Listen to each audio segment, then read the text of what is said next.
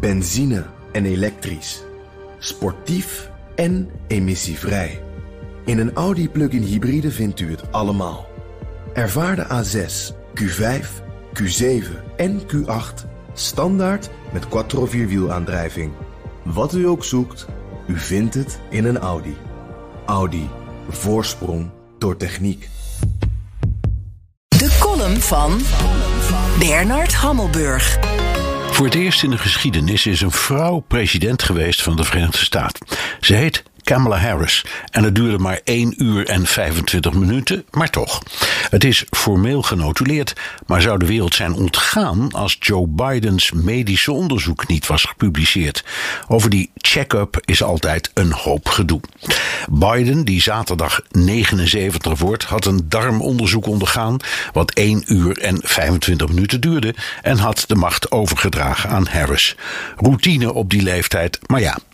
Biden heeft volgens zijn arts een paar kwaaltjes. Een middenrifbreuk, waardoor zijn maag een beetje wordt afgekneld. Met maagzuur en dat bekende hoesje tot gevolg. En slijtage van rug en voeten, waardoor hij wat moeilijk beweegt. Over het neurologische deel van het onderzoek ontbreken details, maar, zegt de dokter, Biden is kerngezond.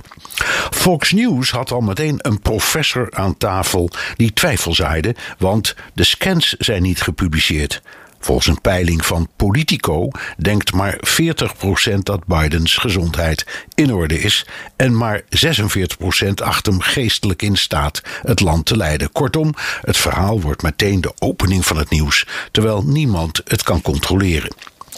De gezondheid van het staatshoofd of regeringsleider is vrijwel nergens in de wereld publiek domein. Ja, je leest wel eens dat Kim Jong-un van Noord-Korea is afgevallen of ontkenningen dat Poetin Parkinson heeft. Maar in gewone democratieën is de gezondheid van de leiders privé, evenals trouwens hun belastingaangifte, die in Amerika ook openbaar wordt gemaakt.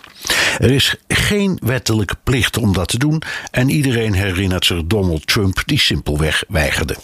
Wat we alweer vergeten zijn, is dat Bill Clinton de diagnoses van zijn artsen ook geheim wilde houden en dat Barack Obama sputterend één A4'tje vrijgaf met een nietszeggende samenvatting.